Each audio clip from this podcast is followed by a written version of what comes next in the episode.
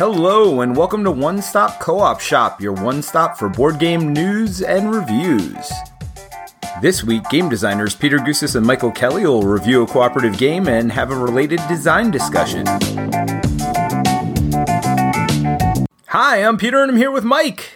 Hey everybody, welcome to another episode. Today we're looking at a recent release from Cool Mini or Not Cthulhu Death May Die. Cool Mini or Not? I've never even heard of them before. Are they a new company? Oh yeah, they're, they're this little tiny startup. Uh, they're they're scrappy, and hopefully they're gonna make it. yeah, no, I think they've changed their name twice already too. You know, for such a small company, you'd think they'd uh, stay consistent, but they're CMON. Come on, come on, man, come on, come on. Oh yeah, we recently reviewed Zombicide Invader, and now we're trying out another one of their little miniature combat games. Yeah, and in our design discussion, we're going to talk about Kickstarter in general and FOMO and exclusives. So, probably not as much design as we normally talk, but just our feelings on those things in general. Yeah, and that'll be both our feelings as designers who have been on Kickstarter ourselves. We've done two Kickstarters, and then, of course, uh, purchasers of Kickstarters quite often. Should be good. It's getting wrapping up toward the end of the year. You know, I was a little worried about this year, but the last couple of reviews and the last couple of games we've gotten have been uh, pretty good. Yeah, and on that topic, this is the last game that we'll be able to fit in before we do our year in review episode. So Cthulhu Death May Die may be in the running for one of the top games of 2019. Yeah, well, settle down there, buddy. uh, but real quick, we'd like to thank some of our amazing Patreon supporters. This week, we'd like to thank Nick Skeen, who's a co op lover, Jason, who's a co op MVP, and John Plow, who's a co op fan. Thank you to all of you for supporting the channel, both our YouTube content and our podcast. We're actually using the funds you all have put in to go to PAX Unplugged uh, a little bit later this week as of this recording, and we're going to cover some great co op and solo games there. We wouldn't be able to do that without you. So, uh, yeah, thank you for your support, and uh, if you want to throw us some money on Patreon, go to patreon.com slash one stop. Or if you want to support us in another way, please leave a review on uh, Apple or whatever other listening station you use for your podcasts. Uh, we appreciate anything you'd like to give to our channel. Absolutely. Well, with that out of the way, let's get on to Cthulhu Death May Die. All right, so I usually cover the background and theme, and I'll do that. And the theme for this is is interesting. It's unique but not unique.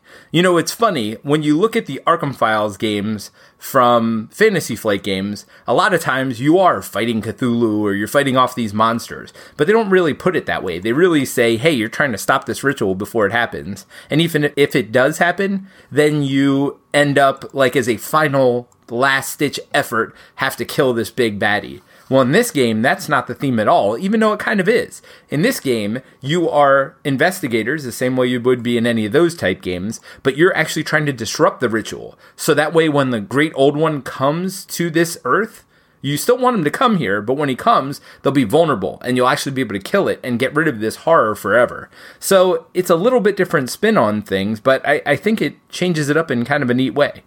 Yeah, totally agree. This is definitely a change up from the Arkham Files from Fantasy Flight, which, as you said, is always about averting uh, the Great Old One appearing. And when they do appear in pretty much all of the games, even Arkham LCG, it's usually like a game end condition or some terrible alternative where you can barely hope to survive. Yeah, and you know, I always say I'm not like a big fan of the Cthulhu mythos, but I must be because all of these games, I, I, really like the gameplay, and I'm starting to get the background of some of these stories a little bit. I've never a Cthulhu reader, so when I come at it, I say, well, I'm not really a fan of the background, but at this point, I've played so many of the games in this universe, and I've liked most of them, that I really feel like maybe I am a fan of this material. Yeah, and the funny thing is, this is probably the furthest of the games I've played in this mythos from the original H.P. Lovecraft stories.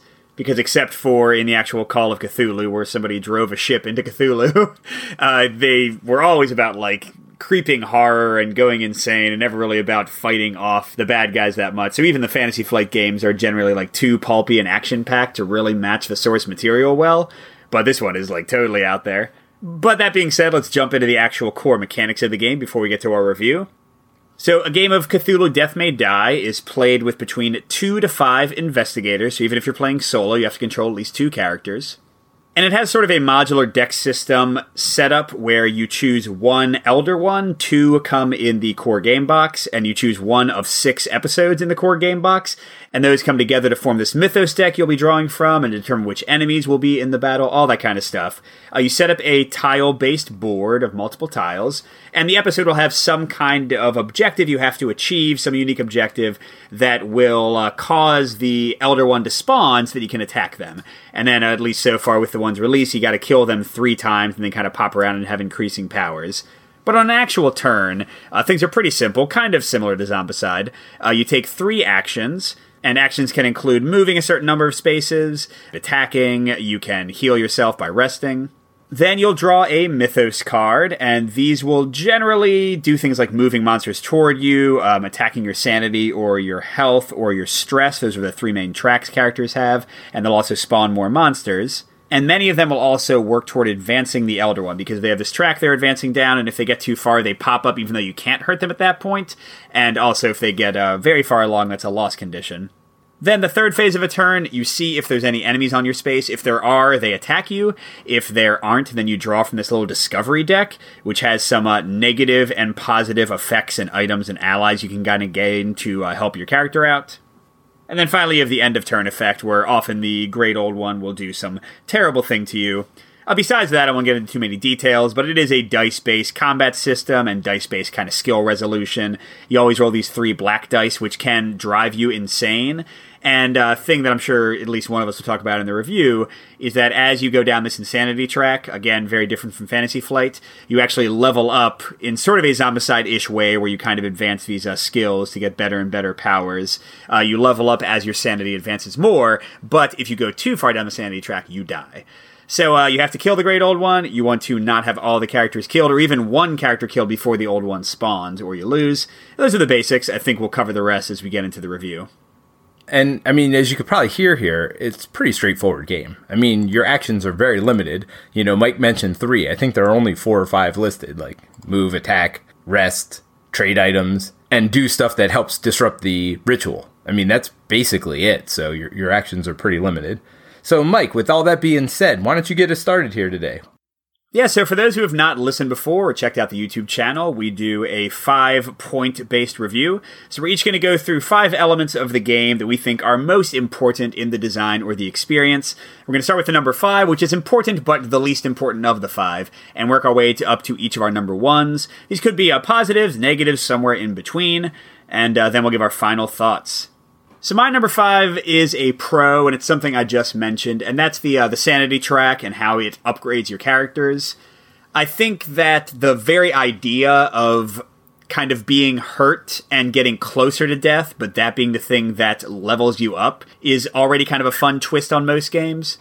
I believe something similar was used in the others. I haven't played it, so I can't verify, but I've heard that about the game. Like, this is sort of ported over from that. There was also something similar to this in uh, Aeon Trespass, a game that I covered on the YouTube channel uh, previously that's kind of based on Kingdom Death Monster. But yeah, I, I, like the general idea. I also think it is a fun kind of uh, resource management system. If you stop right next to kind of the trigger points that level you up, then uh, you can kind of control how quickly you go insane. You have a lot of options to re-roll your dice. So if you roll the tentacle results that'll make you gain sanity, or I guess lose sanity, as it were, um, then you can kind of choose to re-roll those or not. So that's all pretty fun. Additionally, each character gets this unique uh, insanity card that will trigger every time they level up. And these are generally pretty fun because they have effects that could be positive or negative, either like depending on which situation you are in or which uh, space you're in in the board. So I, I, like that that you can sort of try to set up when you're going to go insane and try to uh, use that to your advantage. I mean, thematically, it's a little weird. I don't necessarily love that the game portrays mental illness as like this great thing, like losing your mind is making you more powerful. That's a little problematic. But in terms of gameplay, I find it very interesting. Yeah, no, that's a good one. It will be on my list later, so I'm going to skip by it for now. But my number five is the characters themselves. And I know we talk a lot about characters when we talk about this. And, and, I mean, I think this is one of the hallmark things about co-op games is the characters in the games and their roles in these universes. And sometimes they're more diverse than others. And I think they actually do a really good job here of making their characters diverse and unique. So every character has three skill bars. As your insanity goes up, you can level up in one of these three different areas. One of them is very unique to your character, no other character is going to have a skill like it. The other two are from a general pool, things like toughness, which make it harder to get hurt, or arcane ability, which makes some of the dice faces activate. So there are these three different tracks. Two of them are going to be more general, and one of them will be unique to your character. But I think even without that unique bar, there is a uniqueness to the characters based on their set of skills. Like somebody who's tough and fast seems very different to play than somebody who is fast and stealthy and can get by enemies. So there are some neat combinations and some neat things you can do with these skill bars as you level up. Now, I will say it's not 100% a pro. I know a lot of people have said that there is some imbalance in the characters, and I do think there is definitely some imbalance between the characters, but I also don't think it's as big as a lot of people have said. Yes, some characters feel a little bit more powerful and some skills feel a little bit more powerful, but for me, I've come up with ways to use all of the skill trees. And I feel like even the stealth skill tree, which seems a little bit weird to use as like a main way to go, but I've found ways to do that in the past and I've really had fun doing it. So I think there are different ways to go. I think everybody's unique power is not as powerful, but that's fine because they have two other skill trees you can work on as well. For me, I'm not as big a hater on these differences in the character levels. I actually think it's a lot closer than people think. And I also think there are other mitigating factors that weigh in as well, which I'm going to talk about later. So for me, it's a big pro. I really like the characters in the game and I like how unique they are just using this three different skill system method.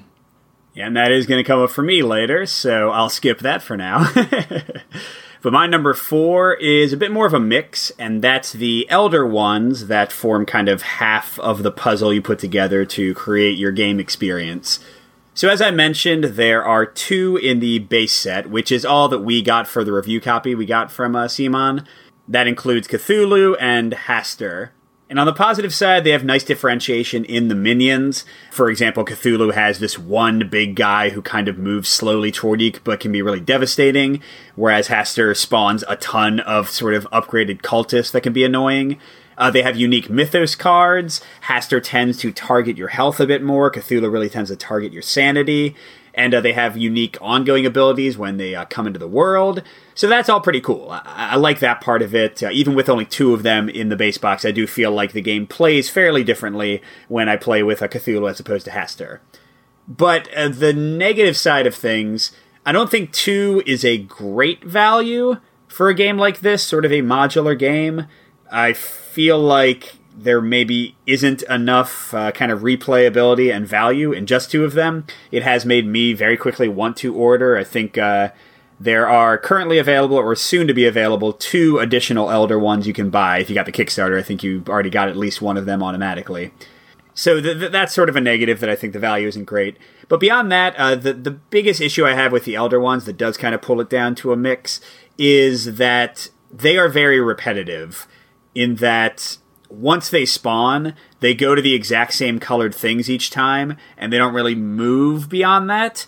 So, although the episodes will change up kind of how you face them sometimes, a lot of times, like once I get to the part where I'm just attacking Cthulhu, it just feels like I'm doing the same thing each time. Like, oh, I'm going to attack Cthulhu again. I'm going to attack Cthulhu again, and that that adds to the feeling like the value is not as good as it could be, specifically for the Elder ones, which again are half of the modular kind of setup you're putting together. Yeah, I don't disagree with any of that. It didn't exactly make my list, and so I'll cover it a little bit more from your angle.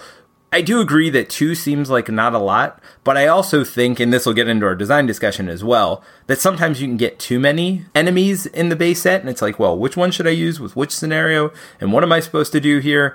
And I do like the fact that it's somewhat limited, and so you can learn them and also, for someone like me who doesn't like learning a lot each time you play, I think the scenario itself presents new challenges each time. And so I'm really enjoying that. Yeah, maybe the second half or the end of the game can get a little bit samey, but at the same time, you're going to be at a different spot. You're going to have completely different items. You're going to have completely different minions on the board. Yes, the minions that come with Cthulhu and Hastur specifically will be the same, but all the other minions on the board are scenario specific. So I do think there are some differences at the end of the game game, I do agree two is not a lot, but it's exactly what fits in the box, and I do like that.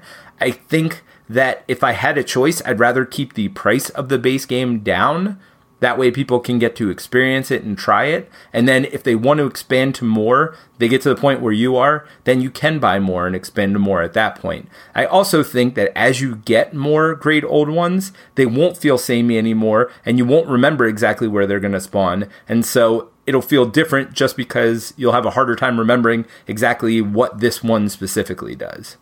Yeah, I think that's all fair, and I'll definitely get into the episode side of things later. I was just focusing on the elder ones here.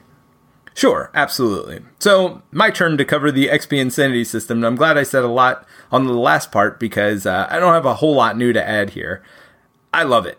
I really think this is one of my favorite parts of the game, where as you are getting closer and closer to losing the game, especially as you're playing against Cthulhu, which Mike said focuses a lot on getting your sanity levels to go up and up and up, as you're getting closer and closer to losing the game, you get more and more powerful. So you can have these epic moments at the end of the game where you're doing these super cool things and you're rolling buckets full of dice.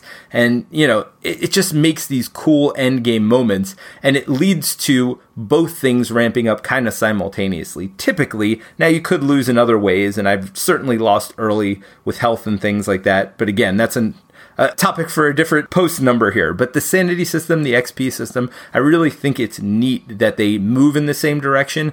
And getting back to the, what I said about the characters, I really love the choices with how you want to level up your character. And I've intentionally gone down some different tracks to see if they were viable and really done well on some tracks that I wouldn't have typically thought would have been as viable as they ended up being.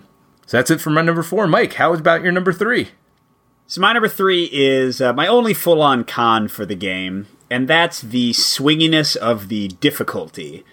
And this kind of fits into some other things I've already talked about and that I will talk about, but the balance of elements is fairly iffy. Uh, characters I'll talk about later, but I do agree with Peter that while the balance isn't maybe horrific, like maybe someone might paint it to be, it's not great for the characters. Some are clearly better than others in several ways. I think more problematic in the balance is the sanity cards or the insanity cards can be very, very unbalanced. Uh, some of them are almost entirely positive and just do ridiculously positive things, and some of them are almost entirely negative, and that can have a pretty major effect since you are leveling up frequently.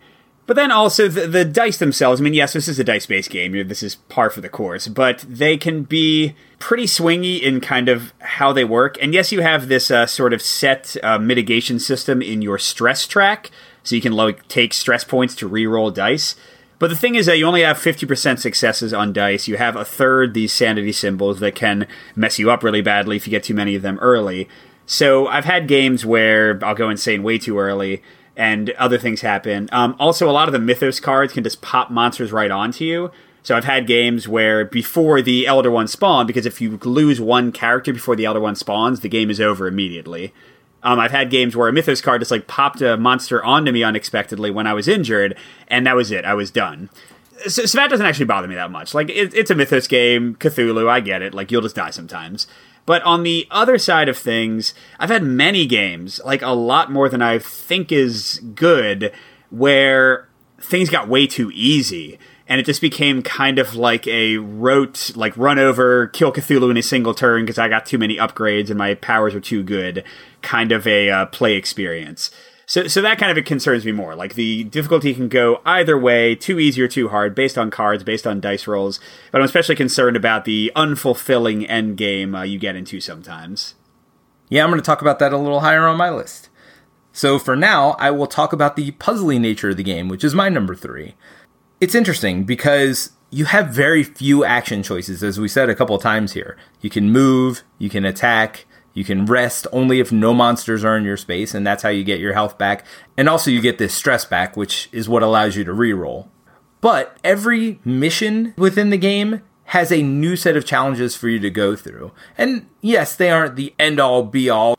We talked about it with games like Horrified, where yes, you're doing different things, but a lot of times it's really you have to roll a certain number of successes or whatever else, so it might feel samey.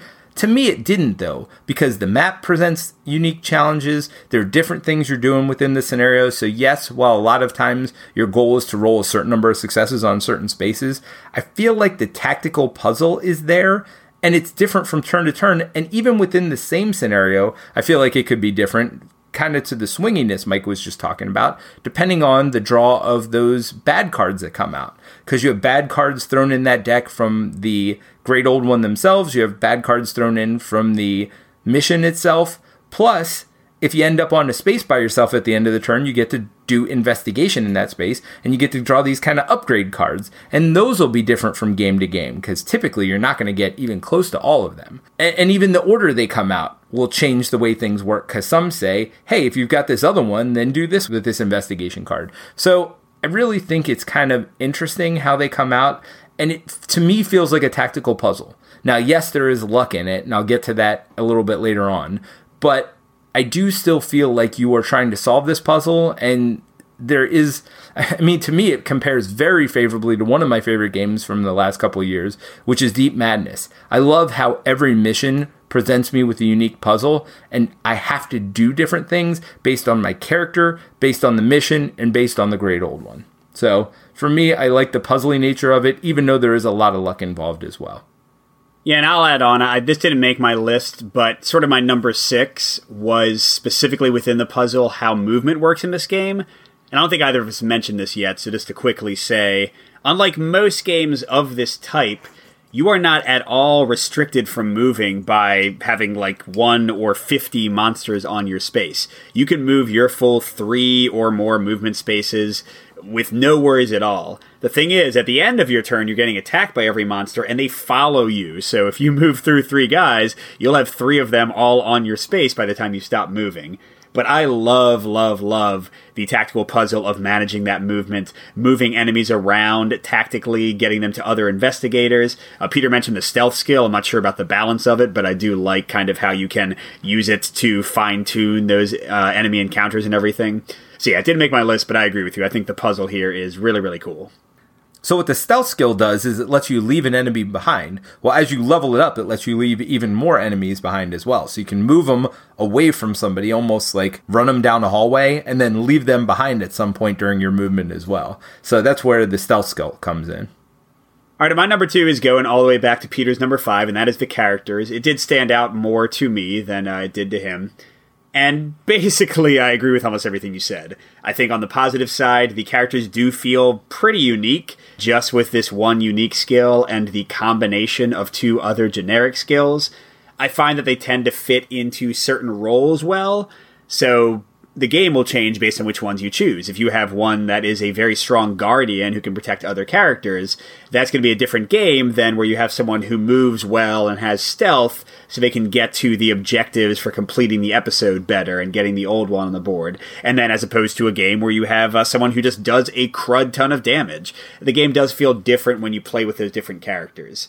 Now, for me, I, I agree with everything you said about the balance, that it's not too terrible but it is that exact kind of uh, balance for characters that I really, really get annoyed with. That's why this is a mix for me and not a positive. To be more clear, it's not just that the things aren't balanced, that some tracks are better than others, but as you alluded to, the one that annoys me the most is that often, very often in my experience, the weakest track, the weakest of the three skills, is the one that is unique to the character. So I end up leveling the exact same stuff with one character that I do with another. And that's just, it's kind of like too many bones. Please don't present me with really interesting leveling choices. And then, you know, I'll freely admit I'm a min maxer. I want to get the best possible character I can to increase my win percentage. But uh, with me being that way, I'm really annoyed when you give me choices that aren't like actual choices or aren't actually valid uh, for a winning strategy. Now, it's not terrible. It's still a mix because even if you don't level up your character's unique skill, you still start with that first level. So you'll still get that unique experience of that character. They'll still change up some things for you in your play.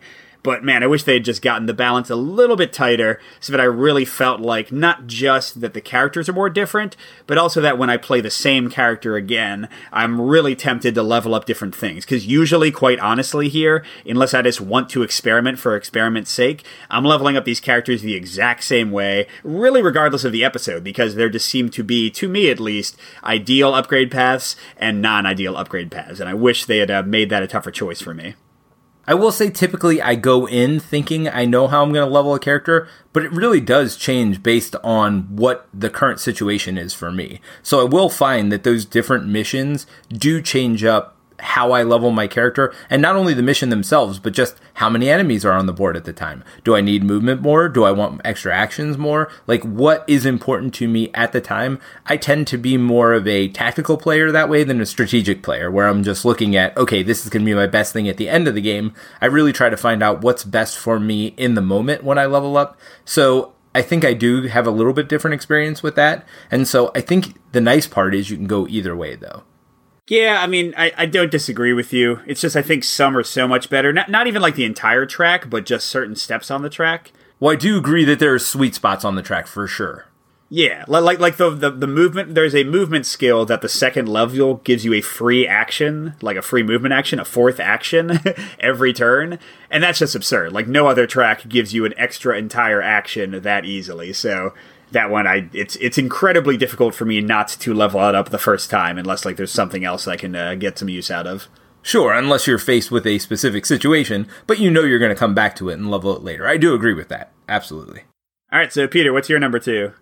Yeah, so my number 2 you've kind of already alluded to in the last one and for me it is mostly a con as well, and that is the luck factor in the game and it is really big. I mean, I, I, will say to the point where if you don't like dice luck and if you don't like luck in games, it, it's not going to be a game for you. Now, if you don't mind it, and you do roll buckets full of dice, so don't get me wrong, it's going to balance out eventually. But I know some people, when they get that one critical dice roll, and even our friend Jerry, who we play with, like, first turn of Marvel Champions the other week, he got like one bad card that went against him. And he's like, well, we may as well start over. I'm like, dude, we're one turn into the game. Like, it's not the end of the game yet. And of course, we came back and we, we did end up losing, but we were within one hit of killing the guy.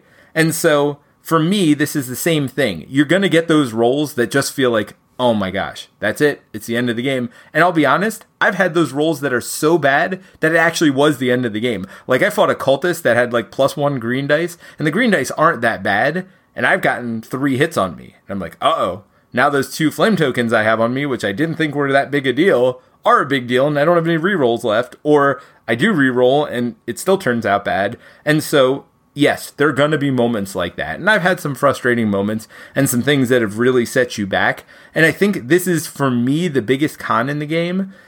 I'll be going along and having such a good time and having fun and leveling up and going through my stuff. And then I'll hit just a bad set of dice rolls and it'll put me so far behind that it's really hard to dig out of. Now, I certainly have dug out of it and those moments feel epic. And I think that's why you see this a lot in games done by Eric Lang and people like Richard Launius, and they love these epic moments in game and these feel great moments. But in order to have that, you also have to have these feel awful moments too. There has to be some stakes in it.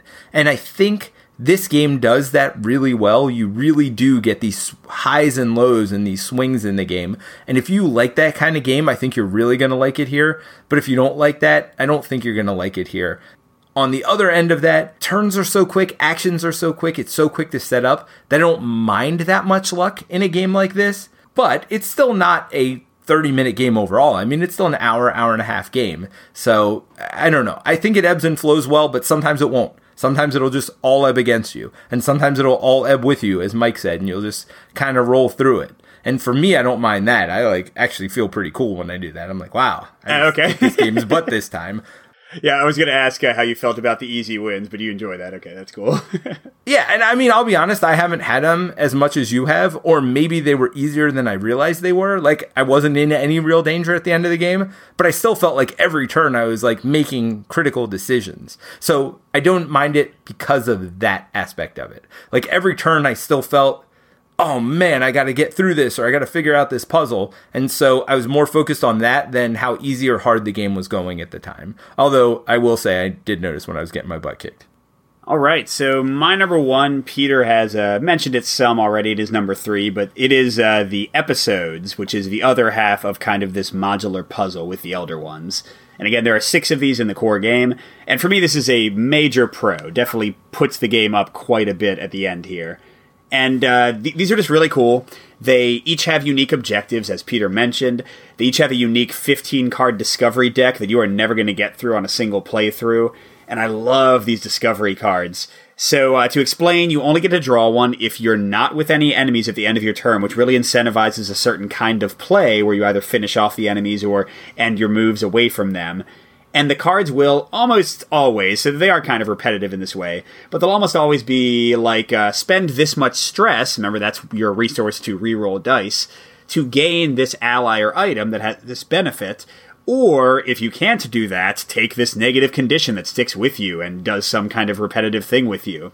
So that's already cool. I also already like that, even though the character leveling up is kind of repetitive, that the individual episodes have their own upgrade options uh, built in. But then the other thing I love, I'm a theme guy, and there's not a lot of theme here. Like, if you compare this to something like Eldritch Horror or Arkham Horror LCG with like big paragraphs of narration, no, you're not getting any of that here. Um, but if you do want some sort of more emergent theme and some little storytelling, you're going to get it in these episodes and again in these uh, discovery decks because a lot of the cards, as Peter had mentioned, will interact with each other, and it's really cool. Like uh, in my playthrough, I was playing where I found this uh, angry wife who was looking for her cheating husband, and I never found him, and she was just like a nice little ally to help me fight better. But if I had found him, she would have killed him immediately, and I would have wouldn't have been able to get that ally, which I just think is hilarious. Yeah, I think it might be a couple actually that you find. So it's like there's the wife and there's a couple. It's like, wait a minute, what is the wife? Why is she on the other end of the couple? Oh, I see what's going on here. Yeah, so so it's it's fun, and uh, like they have in the same scenario, they have like a champagne glass, and if you get it, you can give it to this drunk guy, and he'll level you up really well. So it's just fun stuff like that, and even the uh, conditions you get, like you can be cursed in one scenario, you can be uh, ensorcelled in another scenario, and then the Mythos cards will play with those things, so they kind of have like this interlocking effect. Which when I play uh, modular deck games, that's my favorite thing when they kind of introduce uh, ideas that build off each other and interlock with each other. So yeah, um, if even if the elder ones feel kind of repetitive, uh, the six episodes in the base game feel very different, uh, very fun to play through. And they do have, again, uh, either available now or soon to be available, a season two that comes with a bunch more investigators and another six episodes. And yeah, I mean, I think I might have to buy that and some more Elder ones. Well, we'll get into my final thoughts later. So for now, I'll just say episodes, really well done. You know, it's funny we don't often combine on number one, but we definitely are here. Mine is the modular nature of the game, and it's funny that you keep comparing it to the modular deck system because I thought I was a genius when I was like, wow, this is really like a modular deck system game, except in my mind, a million times better than any other MDS I've ever played before. Like, I love the way they combined the episode with the enemy with your characters and you have to figure out that puzzle each time. I keep coming back to this, but I love the modular nature of this. It's genius. You take some cards to create this bad event deck from the Great Old One itself, you take some from the mission itself and you shuffle them together, and they're really easy to separate out too. And the modular nature of this, it's so easy to set up. Literally, you have one set of monsters that's modular that is specifically from the mission itself, and you have one set of monsters that is specifically for the enemy themselves. So even there, you might have four different monsters each mission, but there are two come from each. So you're getting this unique experience when you put this enemy together with this mission, and it's going to play differently when you're playing with a different Great Old One, but not in a way that is hard at all to do. It is super simple to set up. Like, yeah, you got to set up some map tiles, but even there, it doesn't take that long to set up, and it just goes along with the nature of the game. To me, this is one of those games that reminds me of app based gaming. And when I say that, I mean just one more turn. Or if you think about like those civilization games, I want to just play one more turn. It'll only take 30 seconds to do my three actions and get through the enemy phase. Like each turn is very modular in and of itself. And even when I got done with the game, I immediately set it up and want to play another game. And it's funny because I talked to you last night and I'm, we, we were talking about recording last night. And I said, I know what my five points are, but I don't know my overall feeling on the game because I kept wanting to go back and play more and more and more. And I didn't know if I would get sick of it over time. And we'll get to that with my final thoughts. But I just love the modular nature of it. Every turn is modular, everything you're adding in is modular. And no offense to the Sadler brothers or to, you know, Greater Than Games and their Sentinels of Multiverse system. But this game is a million times better in my mind than any of those other modular deck systems. And they do it better because it's not overly complicated, but yet you, you put things together and it feels unique. So to me, that is the best thing about the game. If you're going to love this game, that's why you're going to love it. It presents you with a unique puzzle every time. If you want this unique things that you're putting together, this this is what does it for me. It's this modular nature of it, and I think they did a great job.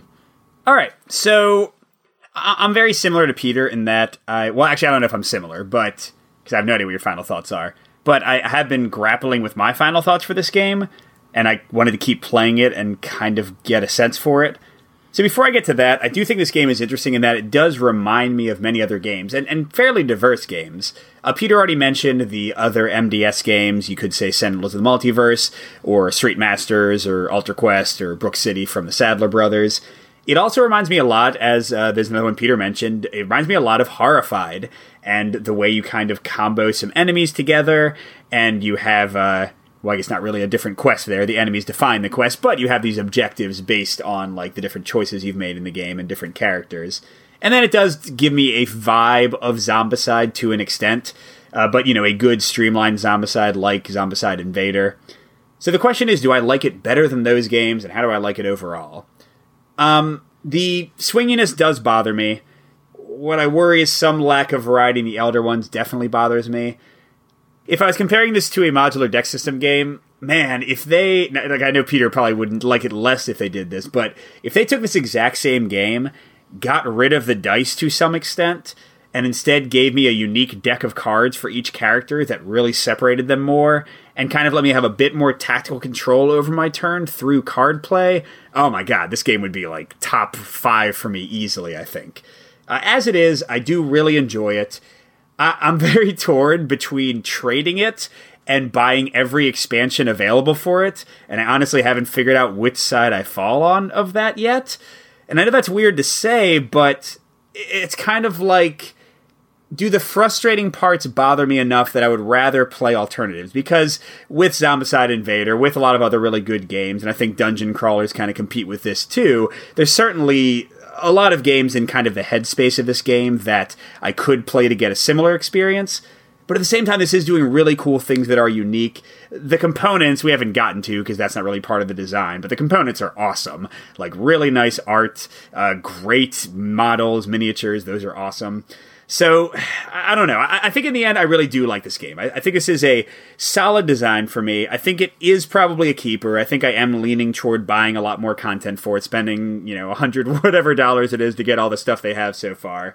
I don't know if I'll go all in forever. If I might sell it at some point. But for now, I, I really do enjoy this. I think it's a, a fun, as Peter said, very quick thematic romp. It's got nice tactical turns. Solo play is quick and fun. Cooperative play works really smoothly is it better than those other games? I don't know yet. We'll find out in our year end episode when we do some direct comparisons. But for now, I'm definitely enjoying it. There are things that bother me. I've had negative experiences, but like Peter said, I'll just come back to it. I want to play it more. It stays on my mind.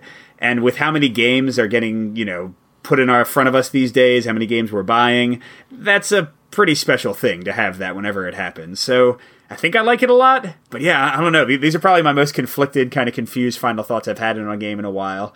Uh, so, Peter, why don't you go into yours? So, again, we were going to review it last night, and I said, Mike, hey, I'm gonna I'm gonna burn through it. I'm gonna play it a bunch of times, and that way we can review it because I wanted to get this review out there. But last night I called him or I texted him, and I'm like, Mike, I can't review it tonight because I don't know my final thoughts yet.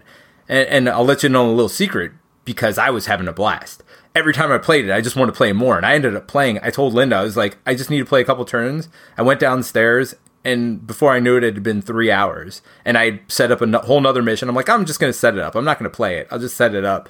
And that that just one more turn thing kept happening. And it's so easy to keep set up, especially solo on a table, and come down and just play one or two turns. But then you, in in my mind, I kept getting hooked. And even when it got frustrating for me, like I still wanted to keep going and I still wanted to play through it and I wanted to set it up again and play it again. For me, those are the signs of a great game. And there's a lot of luck. It's not going to be for everybody. I, I mean, I, I want to make that very, very clear. Like, there are people that are going to hate this game. You know, anytime there is as much luck as is in this game, it's going to be very polarizing.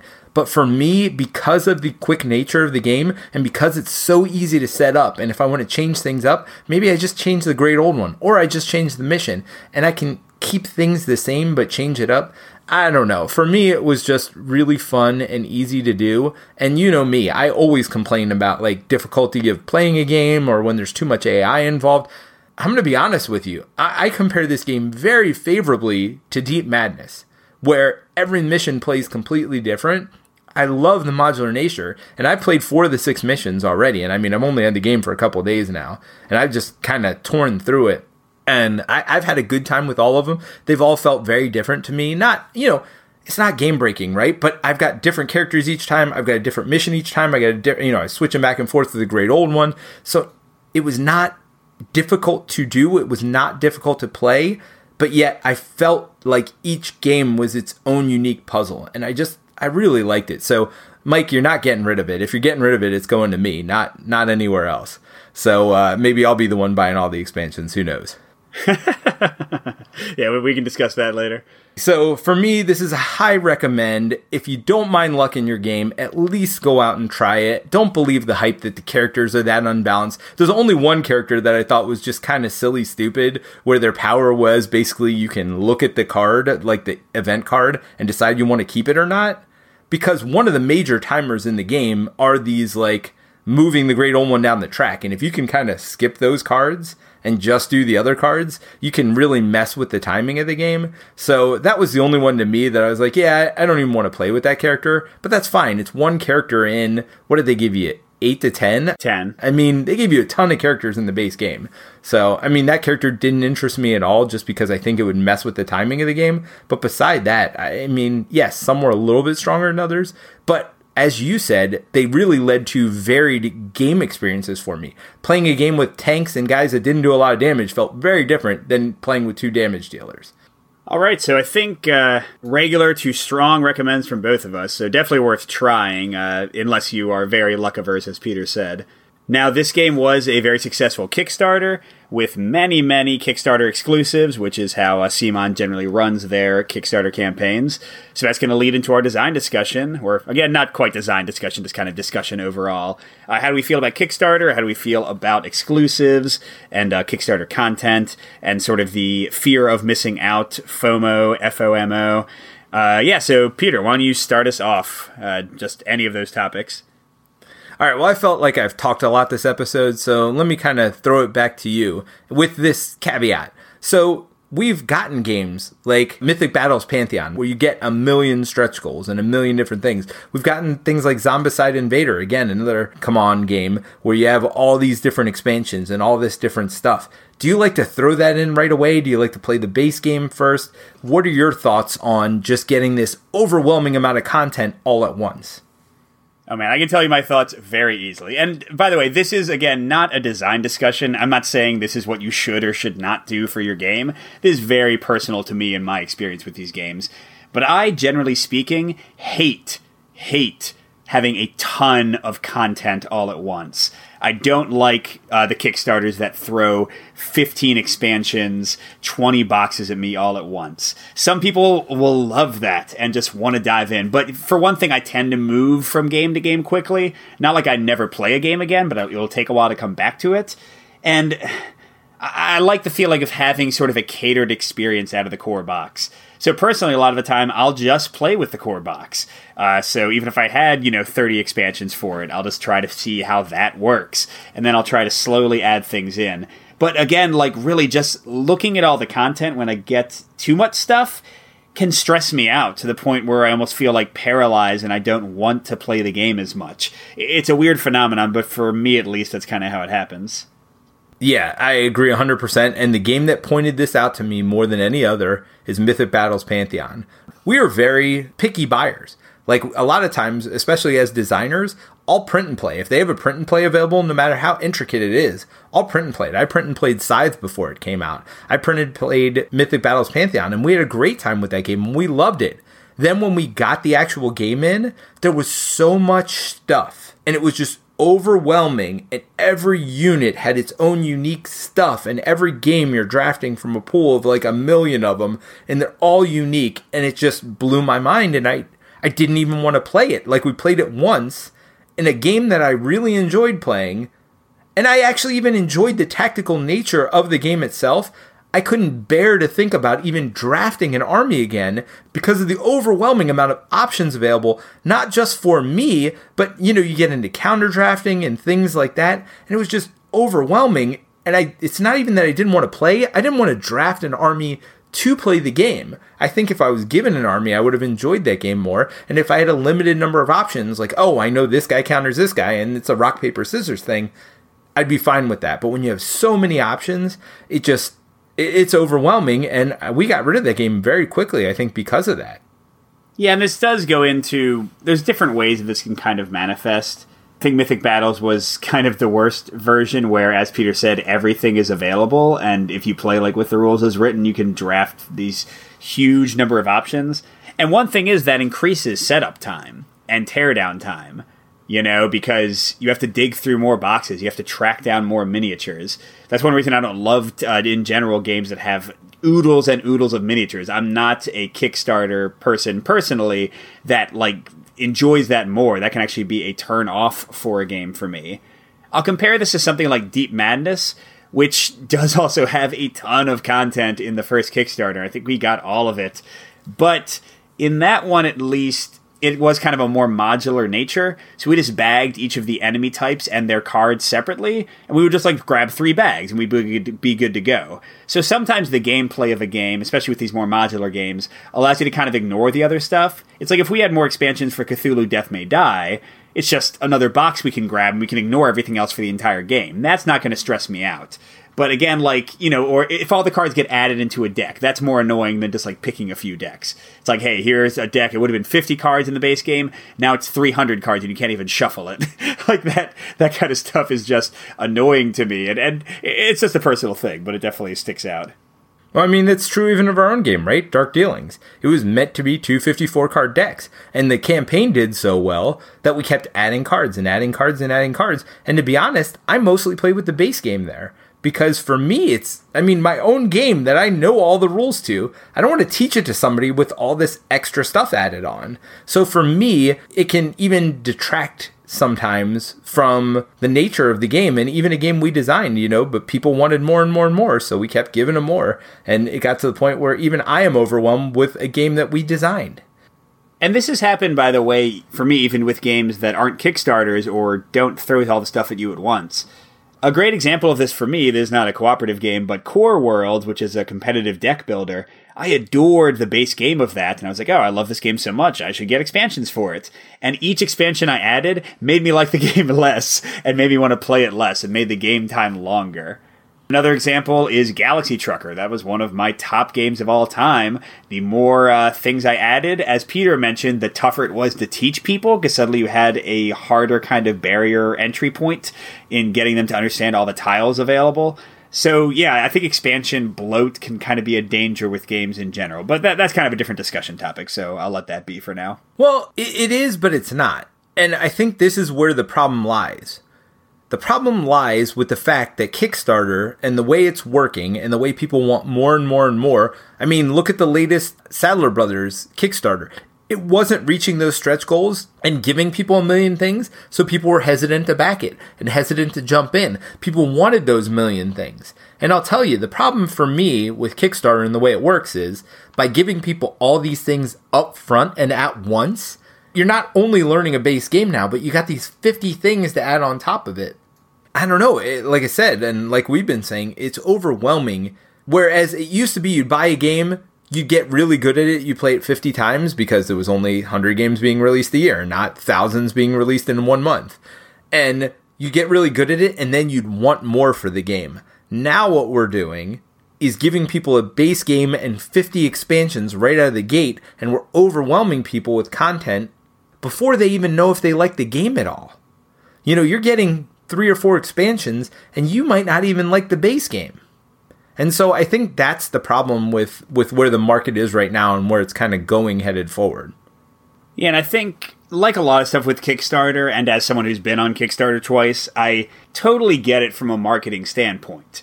It's awesome to sell a bunch of product to a person all at once and without the danger of them discovering they don't enjoy the product. It's like, hey, you want to buy three things instead of one thing? Give me your money. It totally makes sense to do that.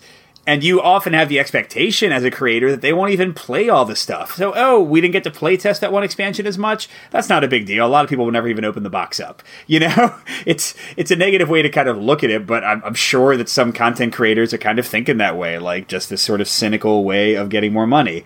And the same thing with exclusives.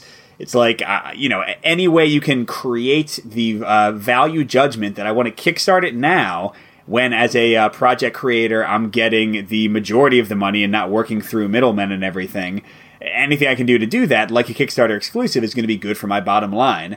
So i totally understand it but i think speaking honestly as a backer of kickstarters not as someone who's been involved in them I would much rather have no Kickstarter exclusives, stretch goals that are for everybody, like they're just in the core game, or component upgrades, or like fun little art things, like, hey, here's a free alternate art card, or here's a free art print. Like all that kind of stuff I'm totally into. But anything that kind of creates that negative experience for the aftermarket buyer or the retail buyer, that kind of stuff. Uh, even even when I'm somebody who benefited from it, like, oh man, look how much I got for hundred dollars. Now it would cost you three hundred dollars. It still leaves a bad taste in my mouth. Like I would rather things be fair, but I, I get that that's not what makes a Kickstarter do well. It's not what Bing brings in the big bucks. So I, I got to bow to the forces of the capitalist market and and let people do what they want to do.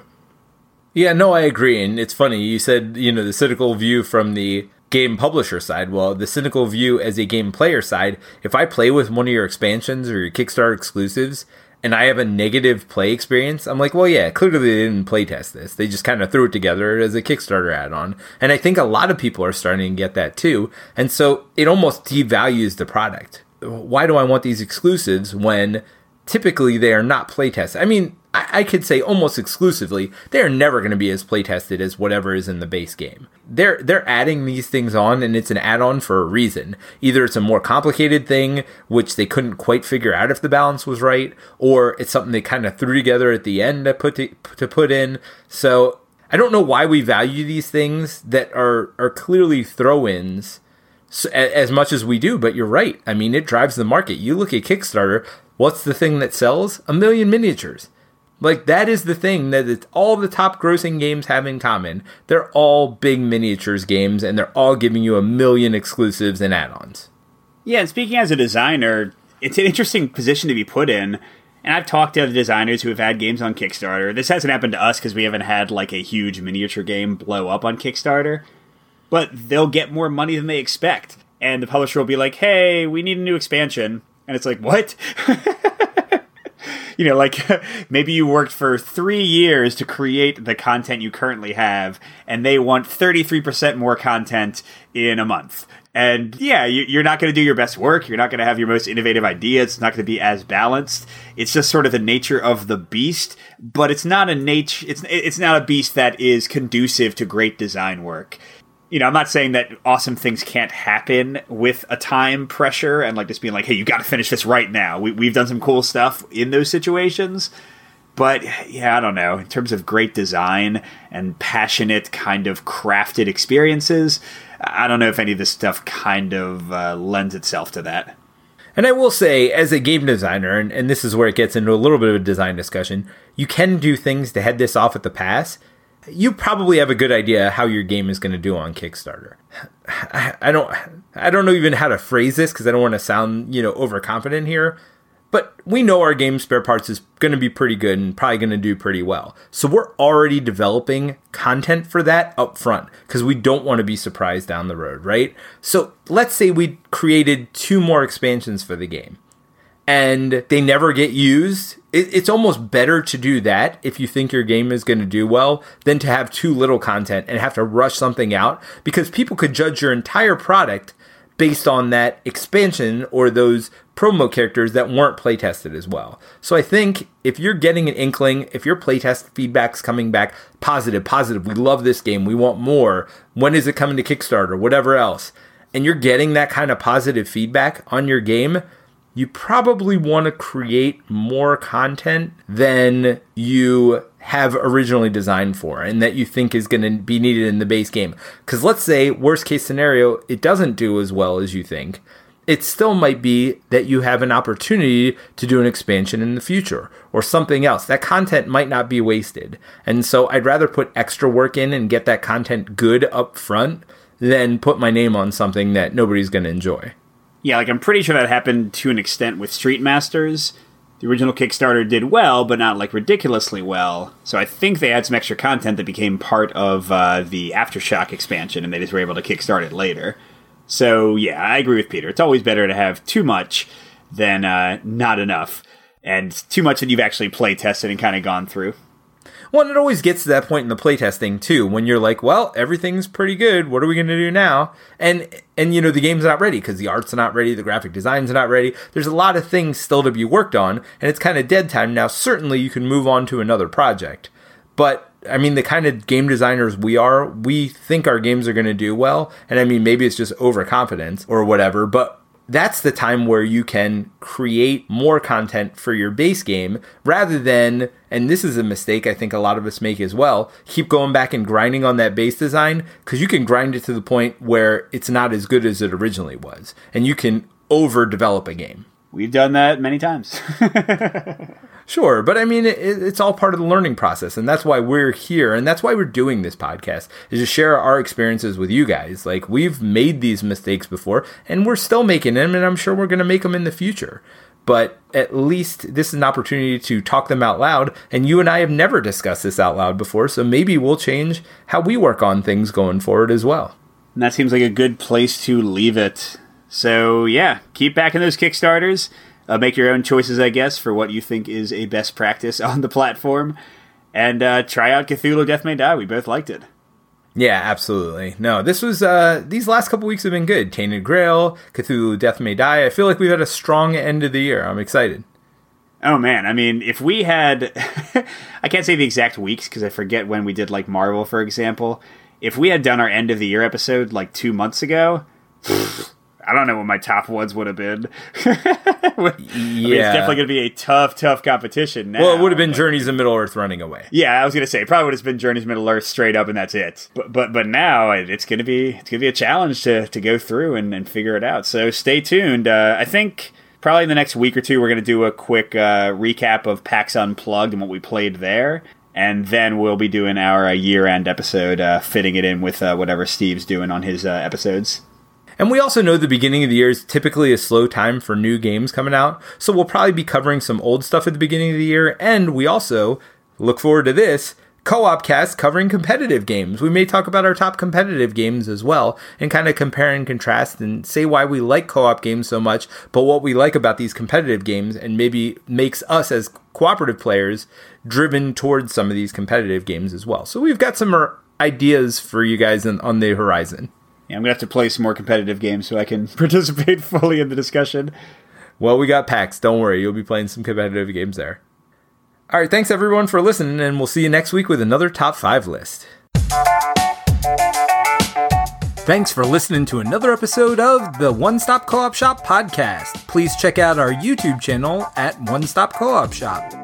If you want to reach out to us, the best place to talk to us all is on the Slack. See the show notes for details.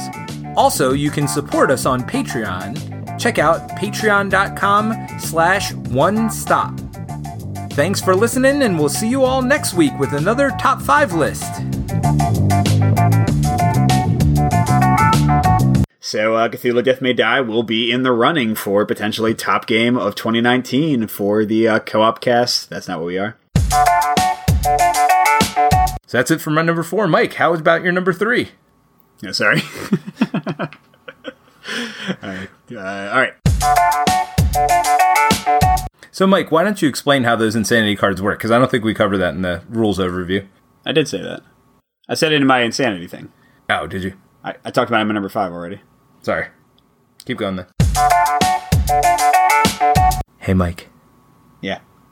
I'm glad Cthulhu's not around because I'm not sure that I'd be the one to kill him. I think we'd have our brains eaten. Nah, I, I'd be running the other way. I, I wouldn't be an investigator. That's for darn sure. definitely not a insane fighting investigator.